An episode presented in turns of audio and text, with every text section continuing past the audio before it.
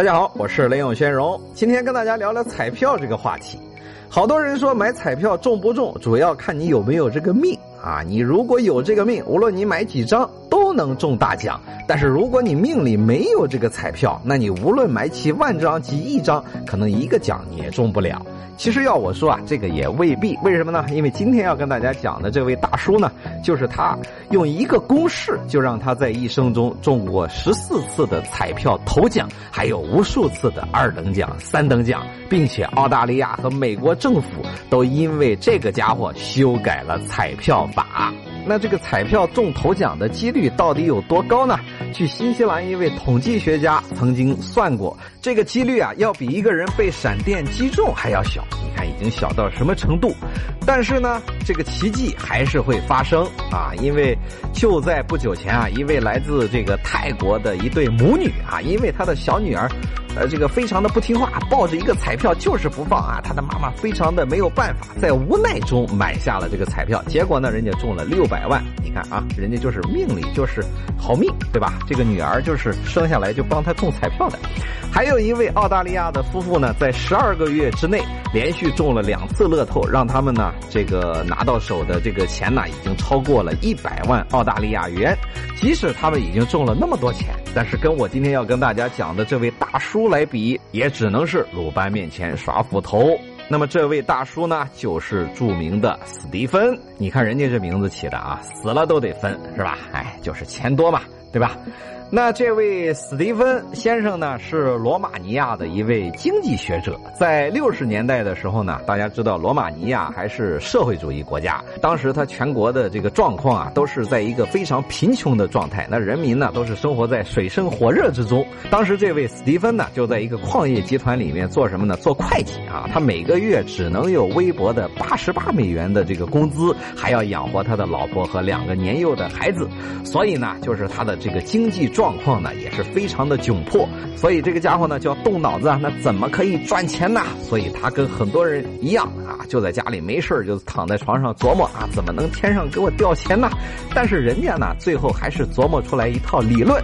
人家呢去分析一位意大利数学家写过的论文，那经过了他几年的精心的研究，还真让他研究出一套这个数字挑选算法的这么一个这么一个理论公式出来。那么用这个算法呢，他就可以准确的预测出这六个中奖号码中的五个。那这样就厉害了，也就是说他只要组团买几千张彩票，就有可能中得头奖。接着他就召集了身边的这些有钱的朋友，然后开始了他所谓的这个风投啊。也就是他们凑到一起啊，凑一些钱啊，然后按照他的这个公式来选择最有可能中奖的号码，并大量的进行购买。那结果呢，就是如他所愿。那他的人生中第一个头奖呢，就是将近这个将近两万美金。大家知道，在六十年代的罗马尼亚，那两万美金相当于天文数字啊。就这样呢，这个史蒂芬老先生呢，凭着他第一次买彩票赚来的第一桶金，还掉了之前买房子啊什么乱七八糟的这些债务，并且呢，把剩下的钱贿赂给了当时的罗马尼亚的官员，然后成功的带着他的妻子和两个孩子逃离了罗马尼亚，移民。到了哪里呢？移民到了澳大利亚啊，人家也是带着技术去的，对吧？也算是半个技术移民了。那当他到了澳大利亚之后呢，人家也没有闲着，而是继续把他的这个技术呢，在澳大利亚发扬光大啊，还是用他的这套理论和公式，继续在澳大利亚买彩票。那当时澳大利亚的这个彩票制度呢，就是即使他花钱把所有的彩票的组合全买下来，那么他之后赚到的这个头奖，肯定就要比他之前花的买彩票的钱赚。还要多，所以无论如何，他怎么都能赚钱。虽然他能算到这一点，但是买彩票需要那么多的钱，那么这个钱哪里来？还有就是他要填写这些买彩票的表格啊，那这个表格怎么办？在人家这位史蒂芬大叔的眼前呢，只是天空飘来五个字儿啊，这都不是事儿，对吧？于是人家先找了一份保险代理人的工作。那么平时他在推销保险的同时呢，也会去说服这些人在买保险的同时，把钱投资给他，来一起成立一个彩票公司。那至于这几百万张的彩票的表格呢，这个家伙呢又开发了一个自动化的系统，就是让这个打印机和进行运算的电脑连在一起，不停的打印每一种这个数字的组合。结果就用人家这一套设备，在八十年代的澳大利亚，让他一共中了十二次的头奖，几乎就是赢遍了澳洲大大小小的奖金啊，创造了神话般的奇迹。那在澳大利亚的成功呢，让这个家伙积累了很多的财富和经验。澳大利亚政府不得不因为这个家伙修改了这个彩票的购买方案，并立法禁止了打印彩票和批量购买的这种做法。那反正大叔能做的，通通都被禁止就对了。这就意味着，这位史蒂芬大叔在澳大利亚的彩票之路就算是彻底玩完了。但是呢，这个道高一尺，魔高一丈啊。那既然澳大利亚不让玩了，咱可以去祸害其他的国家。于是大叔立刻把这个打劫的目光放在了另一个倒霉国家的头上，就是谁呢？就是美国。那作为一名老司机，大叔已经深深的认识到了这个地理对比的重要性。那毕竟是不同地区的彩票规则不同，成本和收益也会不同。而彩票的头奖的积累的金额要至少是购买所有组合成本的三倍，收益才能比较可观。那如果选择马萨诸塞州，头奖奖金曾高达三千七百万美金，但要买彩票所有的组合就要九百万美元，这样成本就会太大。那如果选择亚利桑那州，一千一百万美元的奖金，五百一十万种组合，那成本倒是低了一些，但是奖金呢也会太低。而如果选择弗吉尼亚州，它既能不限量购买彩票，票又可以在家里打印彩票，那简直就是大叔的摇钱树啊！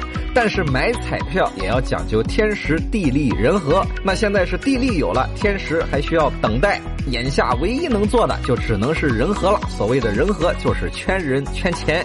为此呢，大叔创办了一家公司，建立了一个国际彩票基金，那吸引了两千多位的投资人，每位投资人至少要投入几千美金，才可以购买所有的这个彩票的组合，并支付付其他的费用。就这样呢，大叔就在澳大利亚的一个仓库里开始了他第十四次中头奖的准备工作。他在这个仓库里呢，买了三十台电脑，十二台的激光打印机，并雇佣了十六名的全职雇员，就开始打印已经计算好的七百多张彩票。光是打印这个彩票就花了三个月的时间，然后他又花了六万多美金，将这一吨重的纸从澳大利亚运到了美国。那接下来就是漫长而又兴奋的等待了。那一直到了一九九二年二月十二日这天，也是大叔永远都不会忘记的日子，因为这一天弗吉尼亚。的彩票头奖已经高达两千七百万美元。大叔他们只需要将打印好的彩票送到各个便利站和加油站，可以购买彩票的站点，等待这些工作人员按照这些彩票单上的组合出票啊。但是就在这个紧要的关头，突然有几家便利店的彩票用光了。那为此呢，所有的便利店都停止了这个彩票的销售。可是呢，大叔他们还有超过一百万个数字组合还没有出票啊，这可把大叔给急坏了。那很有可能这几个月的忙活就要白费了啊！这还不算什么，万一刚好这个大奖就在没出票的那些组合里面，那大叔他们的这个六百多万的彩票的钱也会血本无归。这是要把大叔直接打回到石器时代的节奏啊！大叔是寝食难安，如坐针毡，等待开奖的每一刻都是度秒如年。不过就在二月十五号的晚上十一点半，大叔给他的两千多名投资人发了一条短信啊，短信的内容是：我们赢了，我们中了。头奖，这个奖金呢有两千七百万美元，相当于人民币一点八亿啊！是不是应该来点掌声？这还没完，接下来还有六个二等奖，一百三十二个三等奖，几千个末等奖。即使扣除所有的税费之后，这个奖金都要连续二十年，每年一百零三万美元的分期的方式支付给大叔。这就是他第十四次中头奖，也是他人生中最后一次中头奖。啊，因为他们的做法让这个弗吉尼亚政府非常的不高兴。虽然他们批量购买彩票并没有违反这个美国和弗吉尼亚州的法律，但是他们的做法被普遍认为是欺骗了传统彩票的这个体系啊，会让普通的彩民啊开始怀疑人生。这就是为什么后来美国税务机构宣布对博彩盈利也要开始收税。那这之后呢，又有十四个国际组织对大叔展开了调查，其中有 CIA、FBI、美国什么内税局啊、澳大利亚证券协会啊，以及什么国家犯罪局啊、维多利亚这个警察赌博分队啊等等，都开始着手调查大叔的这个事情。可最后呢，都没有查出大叔有任何犯罪的证据。那之后呢，有好多人试图让大叔传授给他们中彩票的公式。那大叔呢，只是冷冷的说了这么一句话：“就像可口可乐不会公开它的配方一样，我当然也不会公开我的公式啦。”所以呢，通过这位大叔的经历啊，在我看来呢，我们也不要总是抱怨说之前学的那些数学有多么的没用啊，说不定我们哪天就靠这点学问一夜暴富了呢。OK，今天就跟大家说那么多我们下期再见，记得分享和订阅哦。